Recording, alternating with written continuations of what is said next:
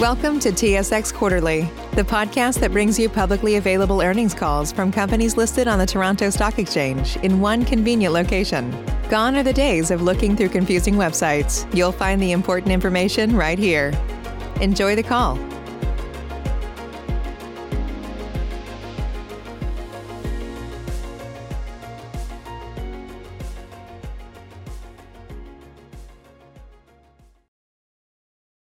Morning. My name is Pam, and I will be your conference operator today.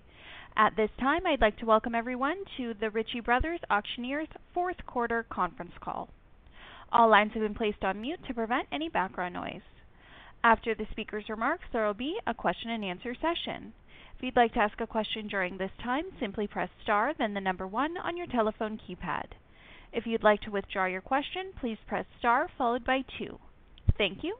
I would now like to turn the conference call over to Mr. Sameer Rathod, Vice President of Investor Relations and Market Intelligence, to open the conference call. Mr. Rathod, you may begin your conference. Hello and good morning, and thank you for joining us on today's call to discuss our fourth quarter 2021 results. Joining me today are Ann Fandozzi, our Chief Executive Officer, Sharon Driscoll, our Chief Financial Officer, as well as other members of the management team who will be available for the Q&A portion of this call. The following discussion will include forward-looking statements. Comments that are not a statement of fact, including projections of future earnings, revenue, gross transaction value, and other items are considered forward-looking and involves risks and uncertainties. The risks and uncertainties that could cause our actual operating results to differ significantly from our forward-looking statements are detailed in our SEC and Canadian securities filings available on our investor relations website at investor.ritchiebros.com. We encourage you to review our earnings release and Form 10-K, which are available on our website as well as EDGAR and SEDAR. On this call, we will discuss certain non-GAAP financial measures. For the identification of non-GAAP financial measures, the most directly comparable GAAP financial measures, and a reconciliation between the two, see our earnings release and Form 10-K. Presentation slides accompany our commentary today. These slides can be viewed through our live or recorded webcast or downloaded from our website. All figures discussed on today's calls are U.S. dollars unless otherwise indicated. I will now turn the call over to Ann Fandozzi. Thank you, Sameer, and good morning to everyone joining our call today. As we all know, 2021 was another unprecedented year due to the direct and indirect impacts of COVID-19 affecting our employees, our customers, and our trusted partners. I would like to start the call once again by thanking our remarkable employees who continue to manage through this environment to deliver for our customers day in and day out. For the full year, we drove solid results both strategically and operationally.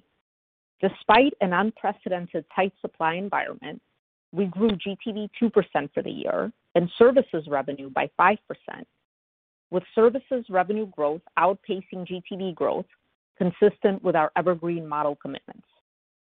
At the same time, we continued our transformational journey to becoming a trusted global marketplace for insights, services, and transaction solutions through organic investments and key acquisitions, which accelerate our pace in achieving our ultimate vision. As we gain confidence through our test and learn approach, we continue to invest in key initiatives like satellite yards and go-to-market coverage models. These investments naturally come with a cost, and despite the top-line pressures due to the tight supply environment, in 2021, we grew non-GAAP adjusted operating income 3% for the full year. Our omni-channel platform is delivering strong outcomes for our customers, with bids per lot and used equipment pricing remaining very strong in the fourth quarter. Recall, we went completely online at the start of the pandemic. However, something we have heard our customers consistently tell us throughout the pandemic has been that they miss the social connection of a live event. To that end, we are excited to welcome back customers next week to our flagship Orlando event. We, of course, will remain diligent and vigilant with our COVID protocols and masking. That said, Orlando will be an amazing way to celebrate our customers and deepen our long-standing relationships. Turning to our M&A of the past year, I am pleased to note that Rouse continues to perform well and is driving benefits for the broader Ritchie Bros. ecosystem. I also want to give everyone an update on Euro Auctions. The CMA review process is ongoing and on track, and we are using this time to put detailed integration plans in place to allow us to begin executing on our vision immediately after close. We are also very pleased that we decided to complete our Euro Auctions debt offering in the fourth quarter in advance of close, but also in advance of some of the unfavorable moves we are now seeing in interest rates and in spreads. After seeing pretty incredible KPIs in our early satellite yard tests, specifically in attracting new customers with a much lower cost to serve model, we continue to scale that initiative, with 23 local satellite yards having come online by the end of the fourth quarter globally. Clearly, investments such as this are made ahead of their corresponding revenue, and our confidence cements each day that local satellite yards are a key component of our organic growth plans moving forward. Moving to our inventory management system. We continue to make strong progress with 89% growth sequentially compared to last quarter in the cumulative number of organizations that have activated on the platform. The KPI we are focused on is the number of organizations. So as we build out our marketplace functionality, we are able to have scale quickly. To that end, we are migrating our entire transactional workflow into IMS. Our go-to-market strategy is that if you want to transact with Ritchie Bros., you have to use IMS. This is an excellent way to get customers into our ecosystem to begin interacting with our various services. As we work towards a modern technology architecture needed to enable our marketplace at scale, we are focusing on driving organic growth from the portfolio of services that Ritchie Bros. offers to our customers today. A great example here is Ritchie Bros. Financial Services. You have heard Sharon talk about the investment in headcount we have made over the last couple of quarters, and we are now seeing that model hit its stride with revenue growing 61% in the fourth quarter and 46% for the full year. An outstanding result. What is most exciting here is that we are driving this growth even before realizing the full vision of a modern architecture-enabled marketplace, giving us even more confidence of what the services revenue growth will look like at scale. Earlier this week, we put out a press release regarding our partnership with Thoughtworks. I am very excited about what we are going to be able to achieve together. Thoughtworks has helped several other large global companies do exactly what we are trying to do in terms of a modern architecture. This partnership is about accelerating our transformation and Thoughtworks bringing their expertise to help build the foundational pieces of modern architecture with us. After Sharon discusses our financials, I will talk about our strategic pillars and outlook, and then we will move to Q&A. Now over to Sharon. Thank you, Ann. and let me add my welcome to everyone on the call this morning. In the fourth quarter, GTV increased 1% with no notable impacts from foreign exchange or auction shifts. We continue to see robust increases in mix-adjusted prices of equipment, offset by lower lot volumes and negative mix. We see this level of GTV as a strong result given the extremely tight supply environment due to the low used equipment levels and continued supply chain challenges impacting all new equipment production. So we are pleased with this performance, as historically, these tight supply conditions have resulted in GTV declines on a year-on-year basis. Total reported revenue declined 6% compared to last year, with total service revenue increasing 6%. Total service revenue continues to exceed total GTV growth, giving us continued confidence in our new Evergreen model. Our other services segment drove strength in our total services revenue, increasing 32% in the quarter. I am proud to note that the growth plan that we had implemented at RBFS continues to bear fruit, as you heard Ann mention, with revenue increasing 61% in the fourth quarter. Other services revenue also benefited from the partial quarter contribution of SmartEquip and a full quarter of contribution of Rouse compared to last year's partial quarter contribution.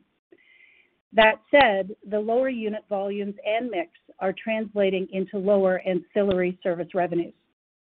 Our non-GAAP adjusted operating income declined 7% compared to the fourth quarter in 2020 as we continue to invest in our growth initiatives and implement our transformation to a global marketplace. As Ann noted, for the full year, non-GAAP adjusted income did increase 3%. Moving to auction and marketplaces, A&M service revenue increased 1%, and A&M service revenue as a percentage of total GTV came in at a robust 13.6% for the quarter.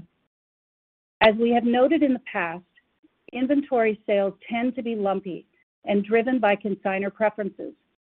And In the fourth quarter, inventory sales declined 24%, driven by weakness in the U.S. and Canada, partially offset by strength in our international region and our government sector.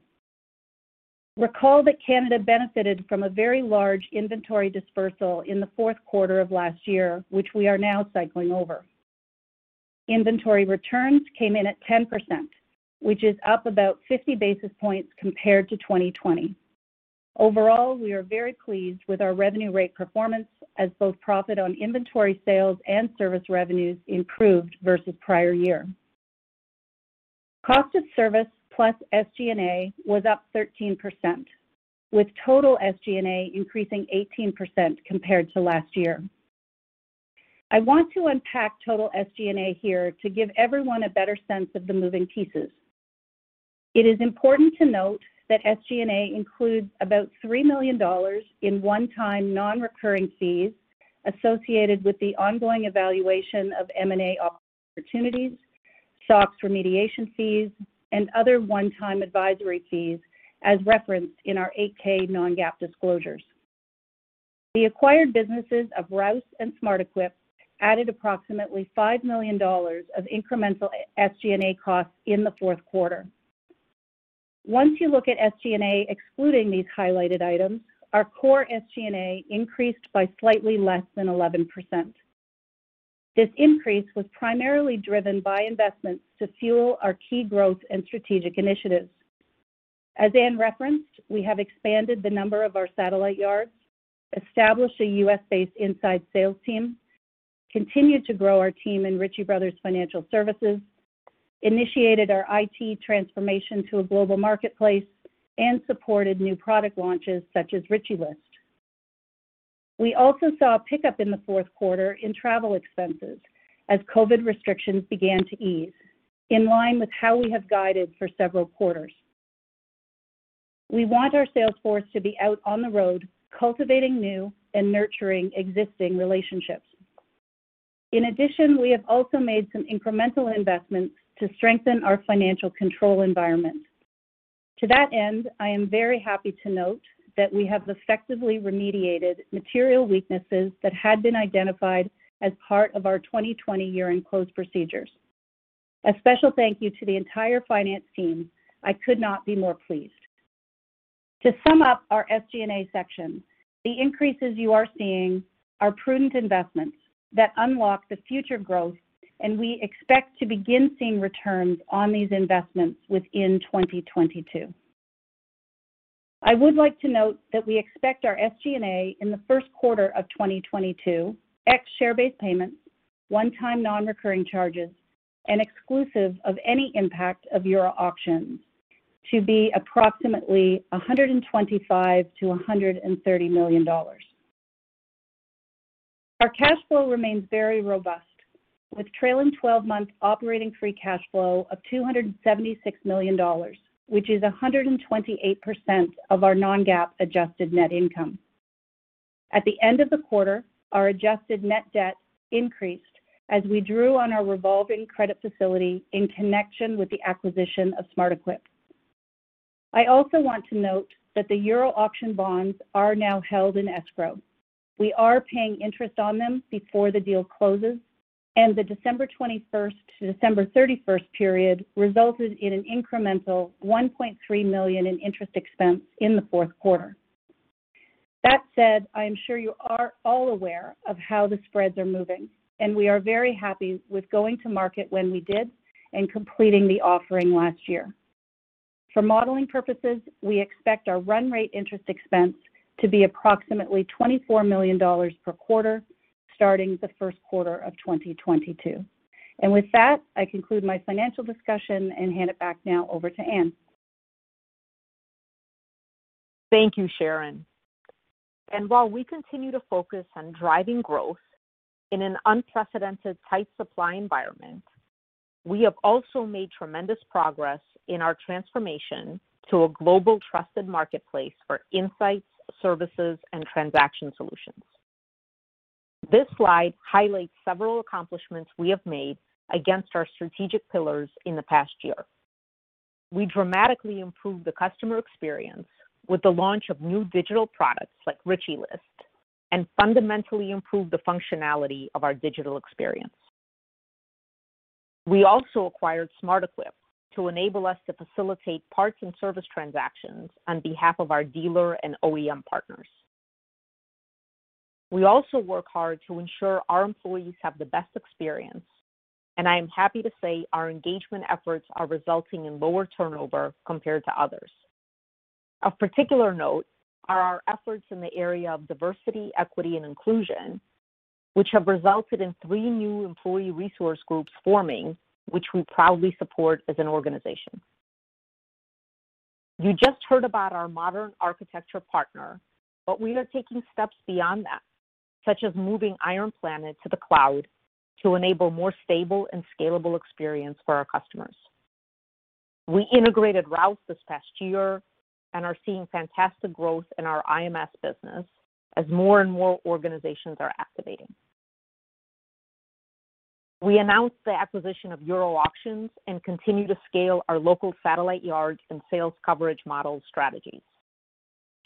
What should be clear to everyone is that we are sprinting towards our strategic vision of becoming the trusted global marketplace for insight services and transaction solutions for commercial assets and making the prudent investments needed to get there and unlock TAM for our shareholders.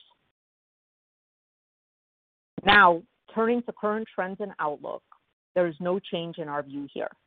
As you know, the environment remains very tight for equipment supply due to low inventory levels and continued headwinds to OEM production due to supply chain issues. We see this as a point-in-time event and consider it outside of our control. We know the equipment is there, it is aging, and this pent-up supply will need disposition services as the supply chain starts to thaw. That said, we are not sitting idly by.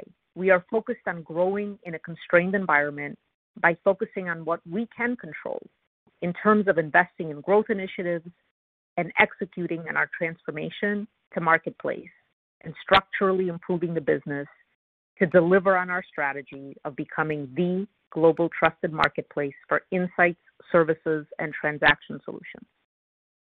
With that, operator, please open the line for questions. When you need mealtime inspiration, it's worth shopping Kroger, where you'll find over 30,000 mouthwatering choices that excite your inner foodie. And no matter what tasty choice you make, you'll enjoy our everyday low prices, plus extra ways to save, like digital coupons worth over $600 each week. You can also save up to $1 off per gallon at the pump with fuel points. More savings and more inspiring flavors make shopping Kroger worth it every time. Kroger, fresh for everyone. Fuel restrictions apply. Save big on brunch for mom, all in the Kroger app. Get 16 ounce packs of flavorful Angus 90% lean ground sirloin for $4.99 each with a digital coupon. Then buy two get two free on 12 packs of delicious Coca Cola, Pepsi, or 7UP, all with your card. Shop these deals at your local Kroger, less than five miles away. Or tap the screen now to download the Kroger app to save big today. Kroger, fresh for everyone. Prices and product availability subject to change. Restrictions apply. See site for details. Thank you. Ladies and gentlemen, we will now begin the question-and-answer session. Should you have a question, please press star followed by one on your touch-tone phone. You will hear a three-tone prompt acknowledging your request, and your questions will be pulled in the order they are received. Should you wish to decline from the polling process, please press star followed by two. And if you're using a speakerphone, please lift your handset before pressing any keys. One moment for your first question. Your first question comes from Cherilyn Radbourne with TD Securities. Please go ahead. Thanks very much, and good morning. Um, was hoping you could comment on organic service revenue growth in the fourth quarter, um, and just whether you think that's a reasonable run rate to think about for the base business in 2022. Hi, Cherilyn. It's Ann. Uh, thanks for joining us. Uh, yeah, we are we are super proud, right? So we came in with uh, service revenue growth of 5% for the year, 6% for the quarter, and we expect that to continue. And as we discussed in our evergreen models, the gap between GTV growth and service revenue growth to widen over time. Um, as we grow service revenue uh, unrelated to the underlying GTV. And uh, just uh, as a context, right, you guys have heard me now, I can't believe it, but for two years talk about how we look at the world as inside and uh, in our control and out of our control, right? Global pandemic, a supply chain that no one's ever seen, uh, out of our control. Uh, even though we know it is a point in time, the equipment continues to age and the OEMs will certainly catch up. Uh, it's not a question of if, it's a question of when. Uh, so for us, uh, being able to drive the strategic initiatives which are in our control, uh, both in uh, organic growth and M&A to kind of achieve that vision. So when the supply chain opens up, we can disproportionately benefit. Uh, and we're already seeing signs of that, exactly as you noted, Cherilyn, with the 5% for the year and 6% in the quarter of the services revenue growth. So super proud and yes, expect it to continue. Right. But what was the organic component of that 5% growth for the year and 6% in the quarter? 7%, even higher. Okay, maybe we'll have to take that offline to build it up because um, it looked like a lot of it in Q4 at least was inorganic. Yeah, no, Sameer can take it offline and can walk you through the 7% number. Absolutely. And so 7% is for the year, not for the quarter, just to be clear? That's correct. I don't know if we've peeled it down, but we can certainly follow up. Okay. Um, and then are you able to quantify the extent to which the IMS contributed to growth at RBFS in Q4 and sort of break that down in terms of how the contribution of the IMS to the growth would compare to the impact of expanding into escrow services on private treaty deals? Uh, yeah, so we, candidly, Cherilyn, we don't look at it that way. So we, because IMS casts a very uh, long shadow. So think about that's really the gateway, right? And I think as you heard in my prepared remarks, uh, more and more that is the gateway to all of Ritchie Brothers. So the attribution for any particular service or the underlying GTV just becomes kind of a math exercise. Uh, you know, we we as we when we started the conversation about transforming to a marketplace, we have been clear the you know that that IMS pillar is the gateway, and what you're seeing is uh, a few things. One, uh, we're moving fast and strong into that gateway, so you see the underlying um, metrics moving up. The second thing that you're seeing is that we are moving uh, all, you know, more and more of everything we offer for Ritchie Brothers, you have to come in through the IMS uh, to partake in. And then, you know, we highlighted the Ritchie Brothers Financial Services as an example, uh, you know, not so much of IMS, because again, that's the gateway, but an example of our ability growing stronger each day uh, to power services uh, separate and apart from the underlying GTV.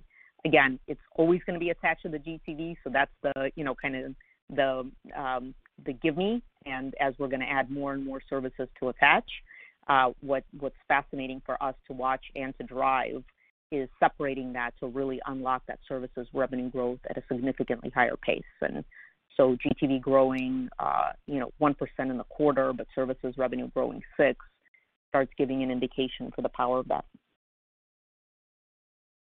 Okay. I'm just I'm struggling because it would be nice to understand what the IMS contributed in isolation because it seems like there's a couple of other pretty big moving pieces for RBFS. Like one would be substantially higher used equipment prices year-over-year. Um, and the other would seem to be, because it's mentioned in the MD&A, the expansion into escrow services.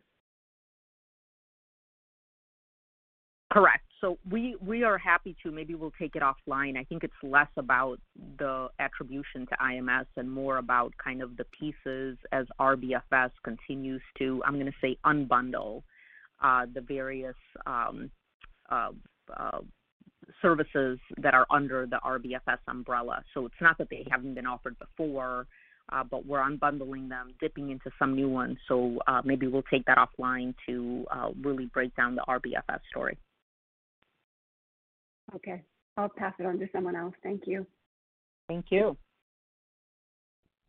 Your next question comes from Gary Prestopino with Barrington Research. Please go ahead. Hey, good morning, Ann and Sharon.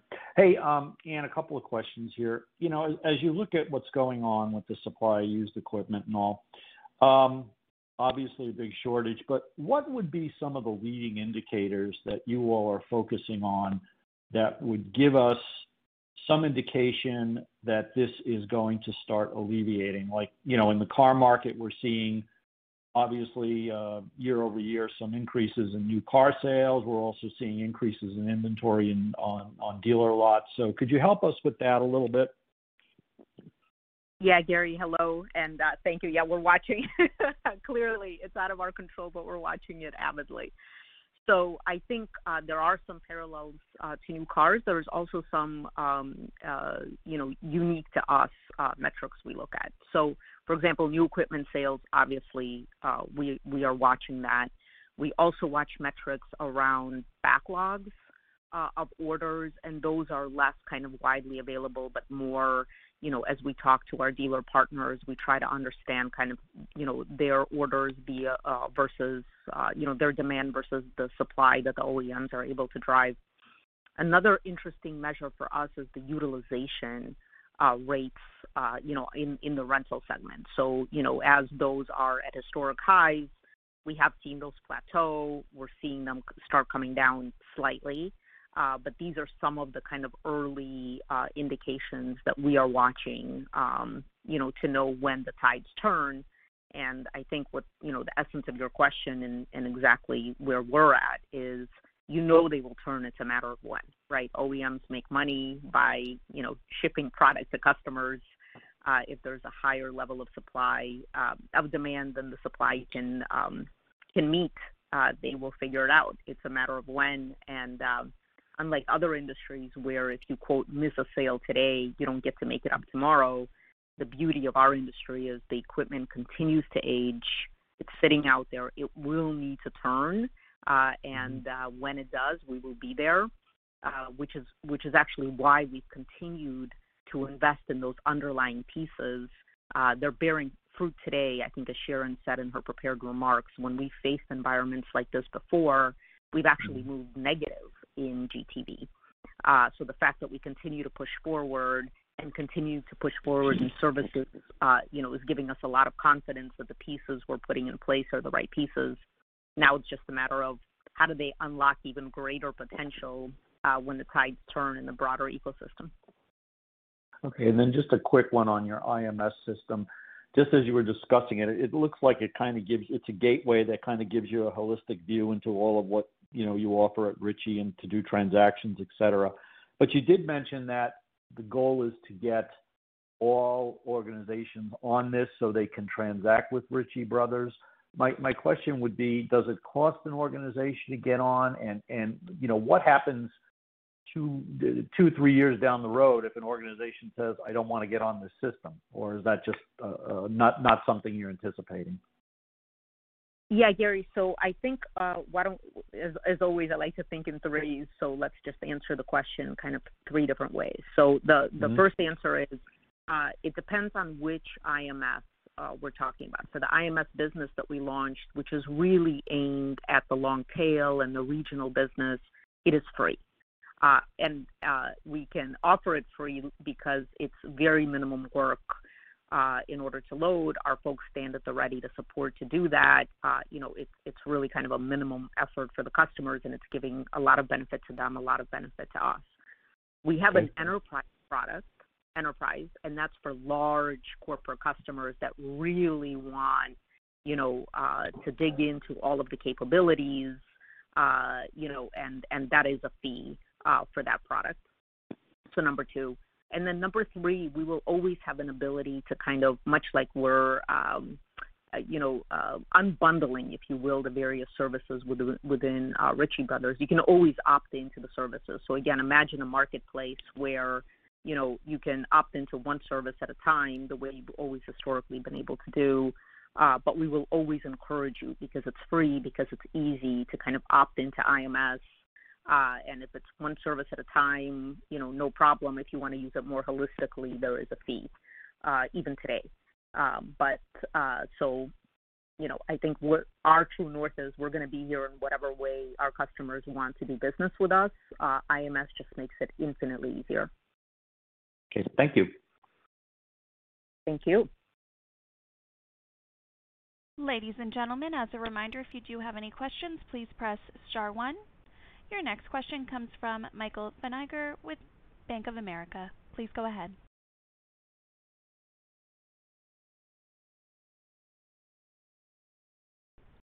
Michael, you may be on mute. Sorry, can you hear me now? Thank you. Yes, we um, can. Great. So the higher SG&A, the 125 to 130, that that's up 11 to 16 million just sequentially. What is that being spent on exactly? And historically, Q1's not the high point for the year on SG&A. So should we be thinking that that number creeps up through the year, especially when we bring Euro Auctions onto the platform? Yeah, Michael. So let me start, and then I'm gonna uh, and then I'm gonna turn it over to Sharon. So, you know, um, think about the things that drove the increased SG&A are the things that uh, are kind of our investments in the satellite yards, the inside sales team. So I think the historic perspective of SG&A in Q1 had more to do with kind of that cost to serve metric. Uh, that was actually down 1% in Q1. So you're exactly right. Uh, I mean, in Q4 and, you know, um, uh, those are kind of the historic measures. The SG&A we're talking about is the non-cost to serve SG&A, um, and uh, those are largely comprised with the investments that we're making in the yards, in the in the teams, in RBFS, in the IT transformation. Uh, so uh, that's kind of what's in the number that that we signaled um, moving forward. So let me stop here just to kind of I, I wanted to put it out there that the cost to serve was more the historic you know, comprised a bigger percentage of the total. And now it's a lot of the investments we're making that, you know, we we talk about them as in the future, but candidly, many are already uh, reaping rewards. Uh, this isn't future like, you know, you know, four year, you know, these kinds of things. You know, satellite yards are reaping rewards now. Inside sales team, it's just not to the same degree uh, as they will when the kind of broader ecosystem opens up and there's plentiful equipment on which to offer those services. So let me stop there and then turn it over to Sharon to talk a little bit about uh, how to understand the 125 to 130. Yeah, great, Ann, and uh, thanks, Michael, for the question. Um, you know, I think certainly we've moved quite quickly on a lot of these growth strategies, so that's why we felt it was important to give some Q1 perspective um, you know, clearly you end up with Smart Equip in there for the entire quarter. Um, so that would be an unusual number uh, compared to prior Q1 to Q4 trends. Um, so just wanted to call that out. Equally, I think it's important to recognize um, our Orlando event is back to live, and so we are seeing um, some increased costs that we're expecting as we put on that live event um, more from, as Ann had said, our customers have missed that social interaction. Uh, so really uh, reflecting the fact that um, we're again engaging with our customers on site. Clearly, um, some of the learnings that we had on cost of services won't come back, but things like travel, things like um, you know fuller support to service uh, and entertainment type costs uh, will be in that number. Uh, and then, as Ann said, the um, satellite yard expansion, um, continued growth in RBFS, those are the other growth initiatives that are continuing to fuel that Q1 outlook. Okay. and then Just to follow up on the Q1 outlook, obviously, I know we're diverging from GTV to more the service revenue growth, but you do have a tough comp in in the first quarter with this +11. It's not just Orlando. Can you just remind us, Sharon, any shifts in the auction calendar that we should be aware of? I think you might have mentioned before some one-time, just just so we're a little bit aware of what we're thinking for the first quarter there. Yeah. So um, I'll go back to last year. And so what was driving that 11% growth was we were really measuring off a 20 base that was um, really challenged predominantly because of international um, lack of movement with the onset of COVID in 2020. So I think the year-over-year growth, you know, that 11% is more a reflection of a soft 20 as opposed to a strong 2021. Um, you know, certainly the calendar shifts are always changing, but, you know, it's there's nothing um, unique to call out. And, you know, we are still expecting, um, you know, we're seeing really good, um, you know, pricing performance continue. Uh, so, you know, clearly the service revenue um, basically leverages off of that. And, you know, again, I'm I would look at that 11% base more as a reflection of lack of strength in 2020 as opposed to um, a strong 21 that we're lapping over. Thank you. Your next question comes from Bryan Fast with Raymond James. Please go ahead. Thanks. Good morning. Um, can we just go back to the Rouse acquisition? I guess now that you've had the business for over a year, uh, could you just provide some comments if it has performed within expectations? and Then maybe what sort of KPIs you look at when measuring the performance? Absolutely. Yeah. What a year it's been. So we The way we look at Rouse um, and first of all, hello, thank you for joining us. Uh, the way we look at Rouse is, and the way we look at any acquisition, really has uh, two different lenses that we look through. The first is their underlying performance, and then the second is uh, the impact on the broader Ritchie Brothers ecosystem. Because every acquisition that we make has two things in common. One, we love the underlying business, uh, we love the the teams that are running it, and we expect it to perform. And then on the other side, uh, the kind of the strategic rationale of the acquisition is always the impact to the broader Ritchie Brothers uh, ecosystem. So in terms of the first lens, that continues, right? So uh, we are very pleased with the Rouse team. Uh, the management team uh, and and and the entire team has stayed intact, continues to run it, continues to have uh, double-digit growth, we're very happy uh, with how the Rouse business is going. They're unlocking new geographies, uh, um, you know, on their own and with the help of um, Ritchie Brothers. So kind of is uh, intact and going very well, and the integration points are firmly in place. And then on the broader ecosystem play, uh, you know, that's a journey, and we kind of mapped that out even before we made the acquisition. And the first uh, elements of that that really have been paying uh, dividends is uh, in our Marketplace E product. So uh, just as a reminder for everybody on the call, we have obviously our, uh, you know, unreserved auctions with Ritchie Brothers and Iron Planet, and then Marketplace E is a reserved marketplace and they are a key KPI uh, we call kill rate. And let me just take a minute to explain. Uh, basically, uh, sellers can list a product for whatever they want, uh, you know, one trillion dollars. And uh, but the true uh, value of a marketplace is not on what's listed on that product. We actually have launched a listing service for that, um, but what actually transacts.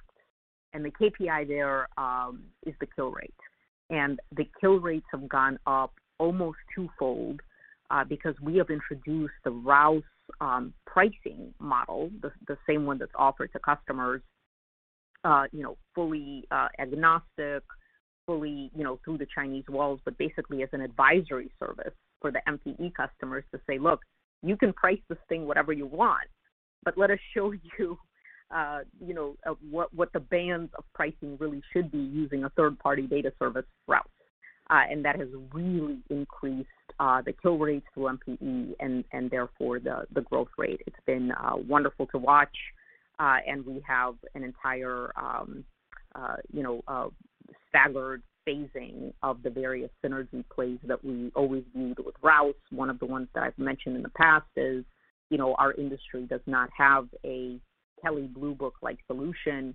We are marching towards that as kind of in the in the future evolution of uh, the Rouse offering. So very pleased, highly integrated, uh, and um, you know, the team continues to deliver. Okay, thanks. I appreciate the color. That's it for me. Your next question is a follow-up from Cherilyn Radbourne with TD Securities. Please go ahead. Thank you. Um, was just wondering if you have a revised expectation on when the Euro Auctions deal will close, you know, just in terms of any questions that might be coming back from the regulator on their review. Yeah, Cherilyn. Ann again. So, uh, yeah, this is one obviously we're we're staying very, very much on top of. There's an open, you know, we're following the normal process. That's where we're at. The questions that are coming forward are very straightforward. We actually had a call with the CMA earlier this week to answer the questions they have. Uh, so, you know, these things are, uh, you know, back to the in our control and out of our control.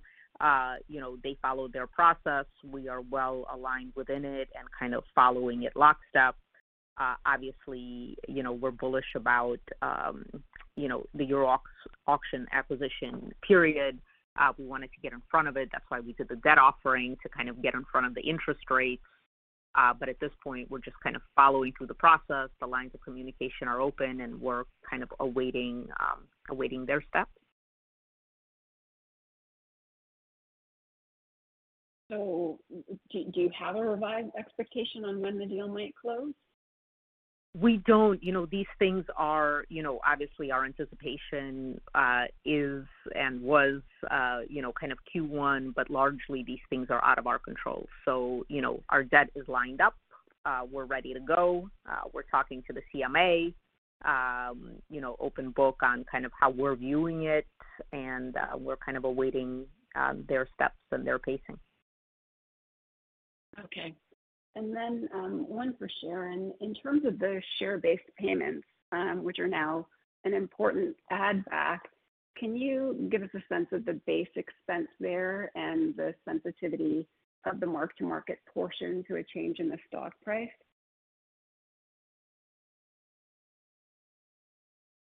Uh, sure, Cherilyn. Um, really the the fairly limited exposure to the change in the stock price, um, because really the only mark-to-market, um, you know, DSUs are the director um, retainer grants. Um so you know, that's.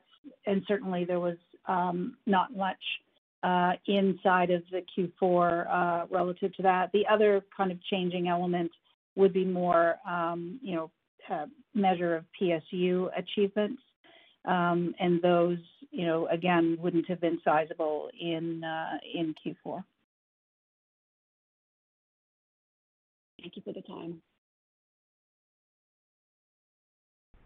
Your next question comes from Sabahat Khan with RBC. Please go ahead. All right, great. Thanks, and good morning.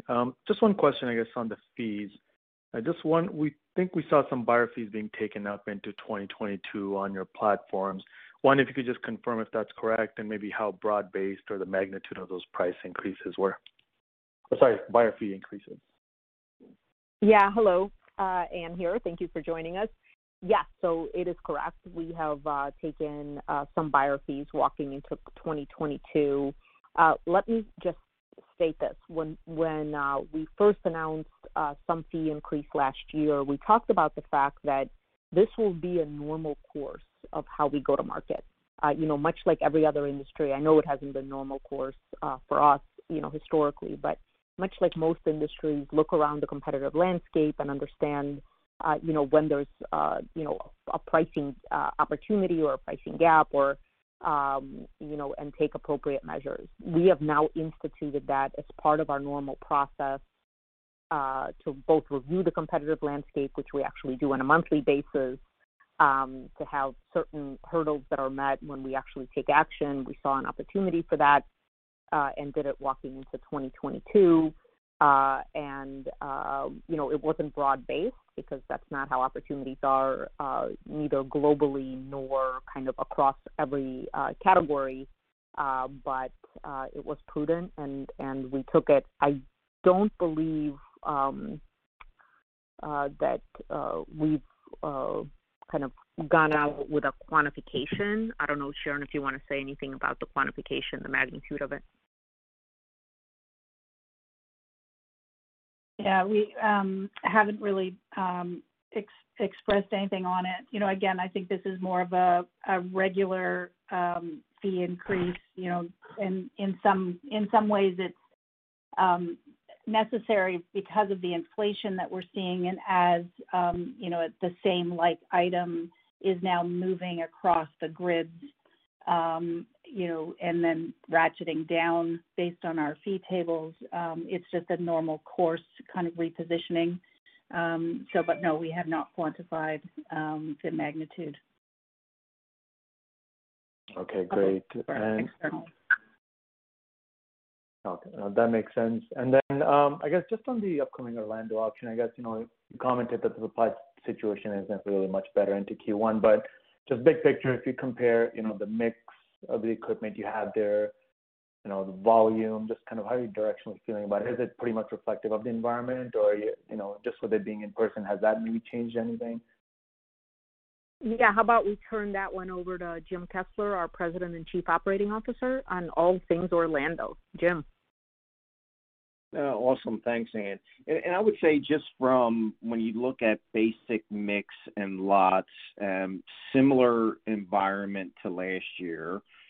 The great news is pricing, um, we're seeing continue to be strong, so very excited. But when you kind of take a look at last year, um, mix similar, number of lots, slightly up compared to last year.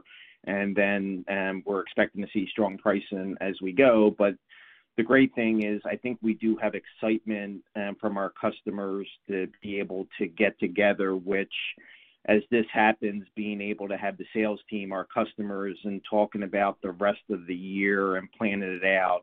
I think we're gonna see some real benefit um, of having that social interaction with our customer and what really happens the rest of the year and with those conversations.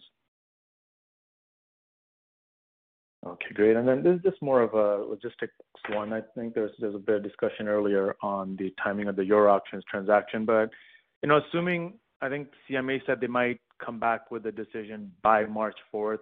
From, I guess, your perspective, say it does come on that day, you know, is it a one-week, four-week process for you to actually logistically close the transaction, assuming you get a decision on that day? Just wanna understand what, what more legwork there could be on your part after they decide. Yeah. So I'm gonna turn this over to Sharon. Let me just start. Um, There's kind of two things once we get the green light. Uh, and obviously that's why we wanted to line up the financing, so that was that didn't end up being the long pole in the tent, and we weren't on on our heels with interest rates moving up. So I, we're actually very happy that we made the decision we made. There's two things we're doing during the, uh, you know, uh, during this period of time. One is obviously working with the CMA to make sure that, uh, you know, all questions are answered. The other is really sharpening our pencils for integration. You know, this, you know, any any transaction lives and dies by how well the integration plans come together. You know, you just heard me answer the Rouse question. Those have come together very well. Uh, this is obviously of a bigger scale, so we have been really spending a lot of time on every nuance of integration planning, uh, both at the business level down to individual people and so on and so forth. So, uh, And our plans are literally like T zero you know, T plus one day, T plus two days, T plus one week, that level of granularity. So, uh, you know, we have been very, very busy during this interim period. But with that, Sharon, do you want to answer the question on how many days from green light to actual close? Yeah. So I think probably what's safe to say, if we do get clearance um, on that timeline that you mentioned, you know, we are positioned that we would be able to close before the end of the quarter. Um, you know, clearly financing is in place. Um, you know, we have we have to move the money, so there's certainly administrative responsibilities that you have to do. But it is possible it could close, you know, in that last week of March um, you know, if that is uh, the if that is the result that we get. Great. Thanks very much for the color. Your next question is a follow-up from Michael Feniger with Bank of America. Please go ahead.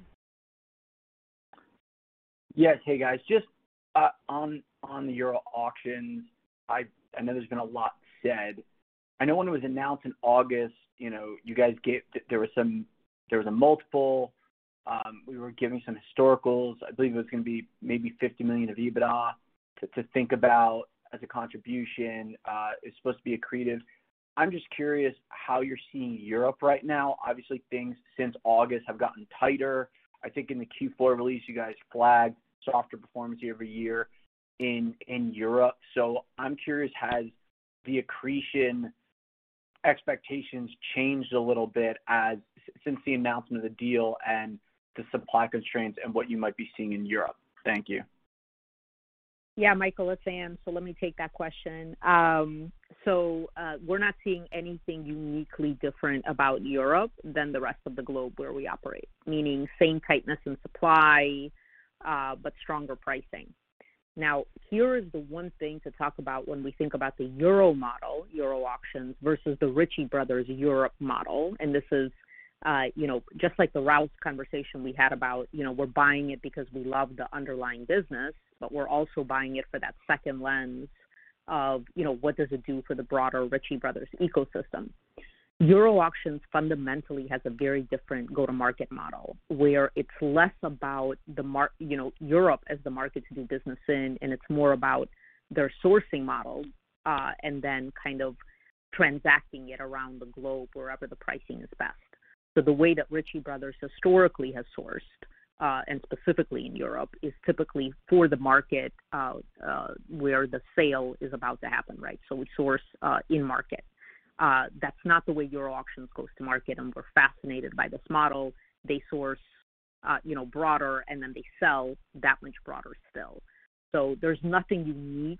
Uh, there's nothing particularly dampened, um, and certainly their model opens up the globe in a way that you know, is very different than our European business, and we're excited about it.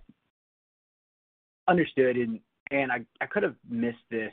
So if you want to transact with Ritchie at any auction, do you have to subscribe to IMS and upload your your fleet? Can you just flesh this out for me? Because I understand that IMS is the gateway. It is the golden goose. It it is a huge part of where you guys are going in the future. I totally get that.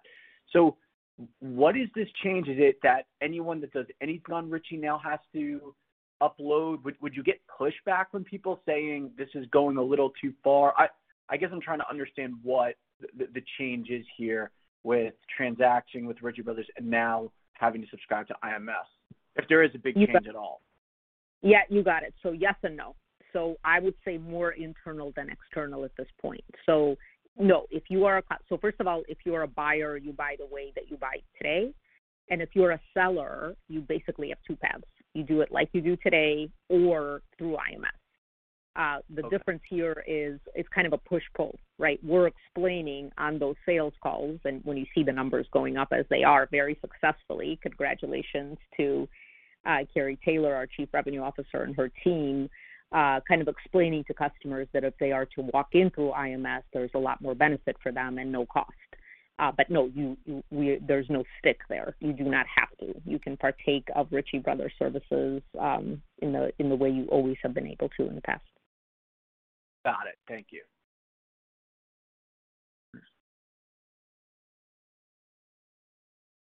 There are no further questions at this time. Please proceed.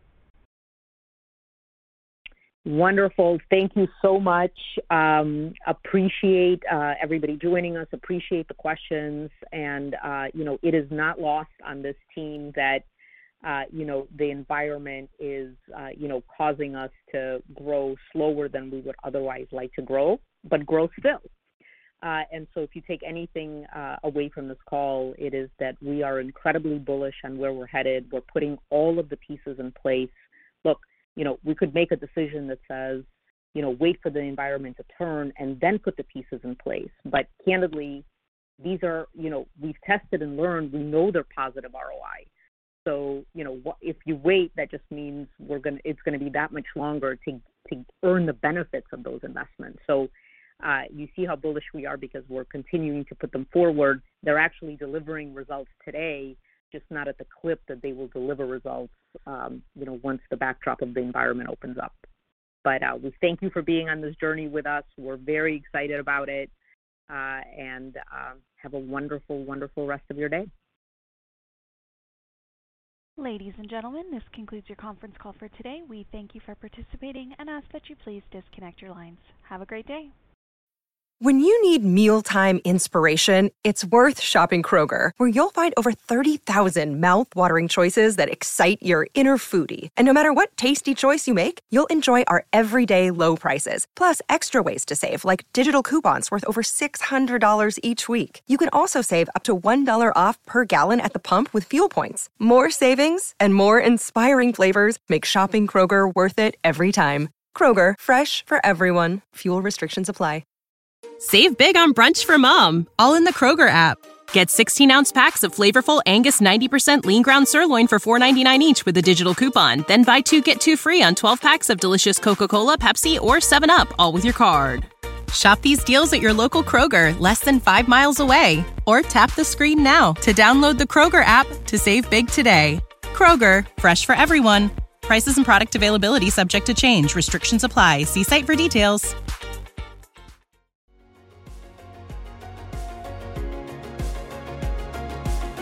Thank you for listening to TSX Quarterly. If you enjoyed the cast, remember to leave a good rating. And remember, for any additional inquiries, please consult the company's investor relations section on their website. See you next time.